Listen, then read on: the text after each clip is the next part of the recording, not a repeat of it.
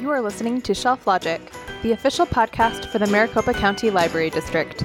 Today's episode will be a discussion on some popular titles of classic literature that you can find on our digital and physical shelves.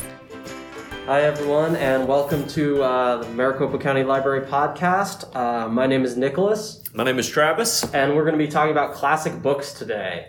So we each got a couple, so we'll go ahead and dive right into it. The first classic I picked is about 1,200 pages, and it's The Count of Monte Cristo by Alexandre Dumas. Dumas? I think it's Dumas. Yeah. I didn't take French, so I don't know. But I mean, it's a pretty basic story. You know, it's got, you know, it's someone's wrongfully in prison, and then they have to break out. They find a treasure, and then they go on a quest to revenge themselves against the people who wrongfully imprison them. So much so that actually, for a long time, it was kind of regarded as like a children's book, which is insane because it's huge. Right. Yeah. But it's very interesting. It takes a lot of the parts of, I guess, early modern Europe and kind of synthesize it. It's early modern Europe, the novel, basically. So, for example, like, you know, big thing was travel to Italy, the cruelty of the Papal States, ancient Rome, all that's in this giant book. So if something was part of the culture in early modern Europe, it is in Count of Monte Cristo. And one interesting thing, too, to note is actually that Alexandre Dumas was kind of disparaged for a long time, because he was one of the only writers that we think of as a classic writer, air quotes now, that was very well known to write for money, which, you know, especially back then was not a thing you were supposed to do. It was supposed to be about the arts and your soul, and that got poured into it. But for example, in less than a decade, Alexandre Dumas wrote, oh, what did it say in the introduction? It is an insane amount of things. He wrote 41 novels, 23 plays, 7 historical works, and 6 travel books. There was a pamphlet that made fun of him that said, Alexandre Dumas and Company, Novel Factory. So classic burn. If you ever hear someone joking about, like, you know, if you ever hear someone say, I just, you know, knew Alexandre Dumas, writing was discovered, most classicists are going to be like, okay. He wrote for newspapers. He would write for anything. But that doesn't mean that he didn't write good books. You know, books with good heroes, good villains, you know, great themes. Three Musketeers, that's also a great book. One of the few adventure books, you know, quote-unquote adventure books that tends to hold up, too. That would actually be a very interesting podcast. We'll have to remember this. Classic works that were made for money. Right? Like, I don't know. I mean, we could just retitle it Alexandre Dumas and Company, the podcast. Novel Factory. Right? Because, man, he wrote a lot of them. Was Dickens like that? Did he write? Because he wrote by the word, right? Actually, that was not uncommon. So back in the day, a lot of the novels we think of as serialized or as novels today, like let's say Uncle Tom's Cabin, those were all actually serialized in newspapers. And you'll see people that say, you know, you'll see these mentions of these books that, like The Rise and Fall of the Roman Empire by Ed, or Decline and Fall of the Roman Empire by Edward Gibbon. It's like 4 volumes. It's huge. And they did that because they actually did get paid by the word. Interesting. So we like to, you know, kind of make fun of like James Patterson today because he just cranks out novels like crazy. But they would actually, back then they would actually serialize in papers right by the word. And then later, once all these people were familiar with the story, once they'd gotten paid for it the first time, it would be bound up in novel form so people could buy it again. Double dip. Yeah. So the publishing industry is not a new phenomenon. So basically, James Patterson is the modern day Alexandre Dumas. Right. If you take nothing from this podcast, know that in 200 years, people will be reading Criss Cross by James Patterson and being like, bravo, this is classic literature right here. That's hilarious. Right? I mean, because really, like, the whole idea of classic literature, this is like a slight tangent, but I feel like it has to be time. Mm-hmm. You know, like what makes something classic? I don't know, because I mean, at this point, you know, we here at the Maricopa County Libraries, we consider Faulkner's classic. Right. You know, we consider Tolkien. Tolkien. He was still alive up until like what 50 years ago. Right. So, I mean, he knew what an airplane was, like that. Right. I mean, come on. Right. That's classic. So I think time influence is a good one. I think influence is part of it. Yeah. But it's just that quality. Yeah. You know, Truthfully, I mean, there's that's always a debate. What's a classic? What's not? There's something I think should be a classic that's not over there, but you know, whatever. I won't argue with that. Yeah. So we've just brought up this author. So I would say there are three specific books by William Faulkner that I love: The Sound and the Fury, Light in August, and As I Lay Dying. I would specifically recommend, especially if you're kind of new to Faulkner, and I've read maybe 5 or 6 of his books. There's a book called Absalom, which, I've read that book. I have no idea. It's the most stream of conscious. Basically a James Joyce book.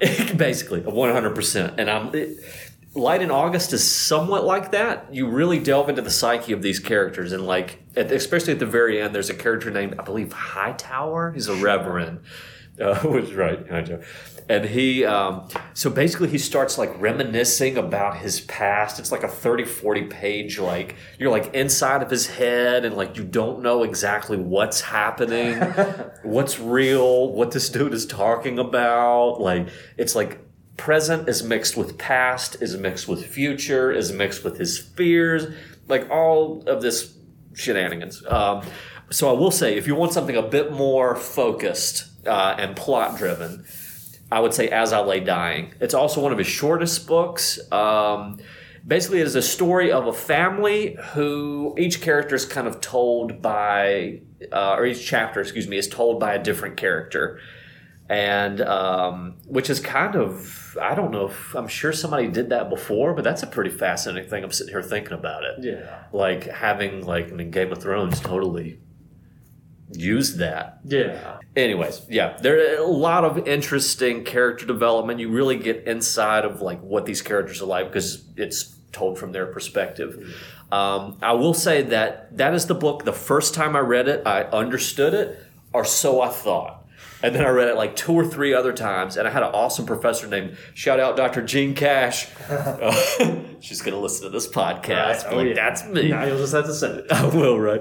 And there's so much, Faulkner I think is a genius in having these little small, almost throwaway things, but there's nothing that's every single thing in his novel. So it's like Chekhov's gun. If a gun fires in the first act, it's important in the third act. It's important, exactly. He's a master and genius at that kind of thing. If you're looking for some classic Faulkner, As I Lay Dying, that's where I would start. And then after that, I would go to Light in August and then jump into the deep end with The Sound and the Fury. And then jump into the deeper end with Absalom. And then, you probably have to go cry in a corner for a little bit after all. Which, weirdly speaking of classics with the same thing, with titles that are also Bible verses, because that's a thing now. Yeah. It's a 1950s book by, I think it's Pat Frank, called Alas, Babylon. Oh. And it basically is... it's about a nuclear war, kind of back right when nuclear weapons were kind of a new thing. It basically chronicles this this man, his brother works in, I think, the Defense Department, the Pentagon, and they had a kind of a prearranged signal that if nuclear war was ever imminent, this brother would telegram his brother, Alas, Babylon. So that basically means he knows to get out of Dodge, find a safe place, and it kind of he ends up going to this small Florida town, and it essentially just follows their town as they attempt to survive the nuclear apocalypse. But it's a good book. Interesting. It's interesting. Yeah, not the book I was going to talk about actually. Next book I was going to talk about, actually, speaking of kind of the debate about age and the factors of classics, is. It's a book from Africa, actually. It's called Things Fall Apart by Chinua Achebe. So it basically follows this. It's the first book, actually, in a trilogy, but each book is kind of a standalone. It follows this African warrior. His name is Okonkwo, which I love that name. So basically, he's the big man. He's the, you know, this very well respected kind of tribal leader for the Igbo people, and he ends up, you know, he's the best wrestler. He can wrestle anyone in all the villages surrounding him. He has the most cattle. He has the most wives. But his world is kind of overthrown when these British missionaries and colonialists come in. So he essentially tries to hold on to his way of life, but then, you know, it gets stripped away from him little by little. But it's kind of a fascinating book on you know someone trying to resist those forces of history type thing, and it's a good book. The other books of the trilogy are kind of exploring as well. I believe the author is from Nigeria, so he basically is trying to kind of reconcile the you know, all of his The books in the Africa trilogy are essentially trying to deal with characters that are reconciling their African past and their kind of British Western influenced present. I think one of them takes place in like the 60s, and I think the other one takes place in the early 1900s maybe. But they're all very interesting books. He also wrote one called A Man of the People, and it was actually about a political coup, and it was published just before an actual coup took place. Oh, so, interesting. Yeah, fascinating book. Yeah, definitely, and it's not a long book. Yeah, that's one of the books like I remember reading in high school that I actually liked. Yeah, like most, I feel like most books I read in high school was like, ugh, yeah, this is terrible. But this book was fascinating. Yeah, a lot of really cool cultural stuff in there. Especially, I think, because as you know, we tend to think of classics as European or American, right? We don't, you know, the classic canon is not as inclusive as it probably should be, and right. I think that's one nice thing about Things Fall Apart is it kind of brings a little bit more like balance to that. So for example, even The Good Earth by Pearl S. Buck. Mm-hmm. I mean, it's written about China, but it's not written from, you know, it's someone from China did not write that book. Right. I mean, given she did spend years in China, but it's kind of different. Yeah. So definitely check out Things Fall Apart. If you like it, check out some more of his work too. He's got good stuff. For sure. I think that's one of the criticisms of, in air quotes, classic literature is that it's not very diverse. It's not. And I mean, you know, so much of it like is, you know, 1800s. Right. You know, European, American, you know. It definitely does not provide a diverse experience when you're reading it. I think it's changing. It seems to be a little bit. Which is good. Yeah, for sure. So speaking of kind of seminal works, this is basically the creator. I'm going in deep. Creator of modern fantasy. Okay. I'm going for Tolkien. Okay. I have to do it. He's in our classic section. We did a discussion on fantasy books. I can't remember if I did... or somebody had to do Lord of the Rings on fantasy books. I don't think we did. Oh, dude, perfect. Maybe so, it was just too easy a target. Right? It's like Tolkien is essentially created with The Lord of the Rings and The Hobbit, I guess, to a lesser degree. Because I think he wrote The Hobbit first, and then he changed some things to fit in The Lord of the Rings. I think so, yeah. Like to make it more like cogent, I guess. But yeah, so Lord of the Rings. Basically, Tolkien invented epic fantasy with these works. Every stereotype about elves and dwarves, Tolkien. 100%. He created languages, like multiple languages for this.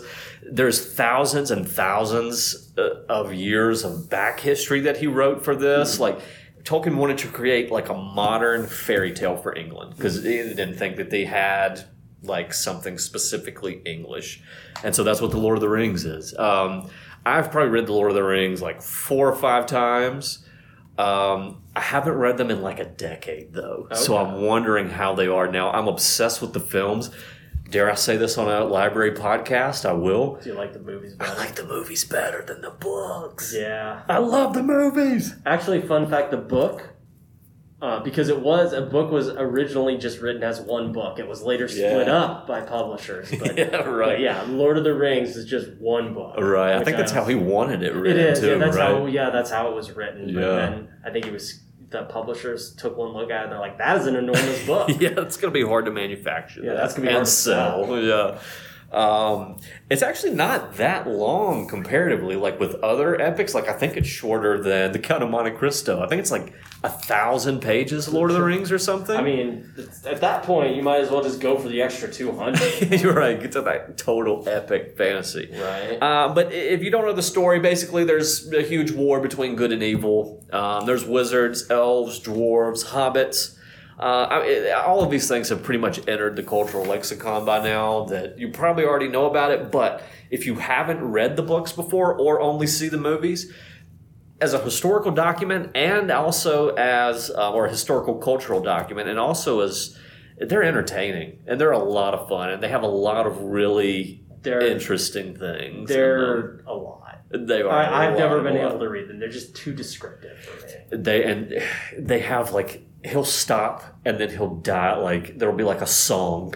Yeah. And it's like 5 pages of this song. I will be honest, I skipped a lot of that stuff. And there's I've never read at the beginning of the Fellowship of the Ring or the very beginning of the Lord of the Rings, the first book. There is not an appendix. What's at the front? What is that called? Preface? Maybe a preface, yeah, that talks about like hobbits and all this history. Never read that in my life. Yeah. That's like 50 pages or something, 20 pages of that type of stuff. Because the modern adage of show, don't tell was apparently lost on Tolkien. I'm going to tell you everything. Very literal. Yeah. But yeah, definitely check those out. Fun read. Yeah, classic. Okay. Actually, probably my last book. Speaking, if you're going to go with Foundation of Modern Fantasy, I'm going to do you one better and go with the Foundation of the Modern Novel. It's first going now. Nice. So, Don Quixote by Miguel de Cervantes. If you know anything about Don Quixote, you probably know the tilting at windmills when Don Quixote and his faithful squire Sancho Panza try to attack windmills because Don Quixote thinks they're giants. So a little bit of background on Don Quixote. It's actually regarded as the first modern novel in all of history. Technically, it's been written in 2 parts. The first part was actually written as essentially was a parody of these like chivalric romances that were common at the time. All of these tales of knights and ladies and all of those kind of classical knight stuff. Don Quixote is basically just like a parody of them. The book essentially starts with Don Quixote, Don Quixote de la Mancha? Basically, he reads so many knightly romances, he just goes insane. Like his mind just breaks, it snaps. So he goes around and he gets like this moldy suit of armor, this just awful, awful suit of armor. This worn down, sorry horse. And he's basically just like, going and trying to right various, air quote unquote wrongs that he sees. And everybody basically is just like, who is this guy? People sometimes humor him. Like he ends up with these, disreputable ladies outside of a pub, but he in his adult state of mind essentially thinks they're princesses, so they're kind of looking at him like, why are you treating us like this? But at the end of the book, the book is essentially just a compilation of Don Quixote getting himself into like ridiculous situations and doing what he thinks the knightly thing would do, and it never works. So he ends up at the end of the first book essentially coming back home. I think he got knocked on the head or something. He'd be like, well, that was weird. I'm never reading any knightly romances again. Puts up all his stuff. End of the book. Pretty much. But interesting. There was also a shorter second part that was written years after the first part was published because copyright back in 16th century Spain didn't exist. So there was one specific person that Cervantes found was essentially like using Don Quixote in his work, but badly. So the author, Cervantes, basically wrote the second part of Don Quixote as a as kind of a slam against this guy for using his character. If I recall correctly, it's been so long since I've read this, real Don Quixote comes across like fake Don Quixote, and, you know, shenanigans ensue. And it's basically, it's a parody of this other guy's book. That it's amazing. That's fascinating. Right? So it's the first, you know, kind of modern novel with the first modern author dispute in there too. But it's a really fun read. I would definitely recommend the translation by Edith Grossman. It just came out a couple of years ago, I would say. By a couple, I mean 17 years ago. So I was close. But it's a very funny book that you wouldn't think of a 16th century Spanish novel as being funny, but it's pretty good. Interesting. I've never read that. I like to. I also love that there's a literary throwdown in like the first. Because right? I remember I read about that. I was like, wow, that is absolutely crazy. The book also has notes in it too, because obviously this you know, Cervantes is writing for a 16th century audience, so he's kind of got these cultural asides that, like, we would have no idea what they mean. But the author very helpfully provides footnotes where they're relevant. So that would be, you know, any sort of, like, they mention, I think it's, gosh, what's one of the names? It's, and it's got fun chapter titles, so, like, Chapter 21, which deals with many great things. Chapter 19, regarding the famous adventure of the enchanted boat. Let's see. In which the adventure of Knight of the Wood continues. So, yeah, it's super fun. Which recounts how so many adventures rained down on Don Quixote that there was hardly room for all of them. That's which recounts my favorite is... which recounts an extraordinary incident that befell Don Quixote and can be considered an adventure. So yeah, there's some pretty fun chapter time. Regarding the decision Don Quixote made to become a shepherd and lead a pastoral life until the year of his promise had passed, along with other incidents that are truly pleasurable and entertaining. Regarding the porcine adventure that befell Don Quixote, and notice. It's always befell him. He didn't find these adventures. The adventures found him. He, like, stumbled. Actually, that makes me want to read this book now. Right? Doesn't it? Like, you sold it perfectly. Which deals with matters related to history and to no other. Oh, gosh. So, yeah. It's a fun, somehow humorous book that's 500 years old. That's awesome, dude. Okay. Don Quixote. Okay, so... did talk about this author in the last podcast, and I'm going in again. Or maybe not the last, depending on what very true. Actually, more like it could be like 18 ago. Just ignore this. This is stricken from the record. Previous podcast. Yeah, in a previous podcast. I'm not going to have a specific work by this author, but I would just grab all of his short stories. We have in our classic section. Or just in the library in general, we have a collected short stories of one Edgar Allan Poe. Yay! Yes, I'm sure all of his friends did that. Yeah. Poe. Man, what? Basically, I would say almost like the beginning of horror fiction. Yeah. Totally. Like Poe is really interesting, I think, because he kind of viewed. He viewed music as, like, the ultimate art form, and because it's so immediate. And, like, you can do so many things with music that you can't with books. So he thought that his poetry was actually kind of better / more artistic than his short stories. So that's kind of like the Shakespeare was the first rapper type thing. Yeah. Yeah, I like a lot of Poe's poetry. Obviously, The Raven is a total classic. Yeah. It's almost like too perfect. I had a professor one time who was like, this is like the most perfect poem. It's almost too perfect, and that's what makes it not a classic, which I thought was fascinating. But yeah, Poe's short fiction is, and he did write one novel or almost a novel. I want to say it's Arthur. I'll look that up while we're talking. But he wrote a play. What was the name of the play? Politian? Oh. He did write a novel, the narrative of Arthur Gordon Pym of Nantucket. Dude, you know what I thought? Because I thought like Arthur Pym, but I was like, isn't that Ant-Man? Isn't that like... I think that's Hank Pym. Hank Pym, okay.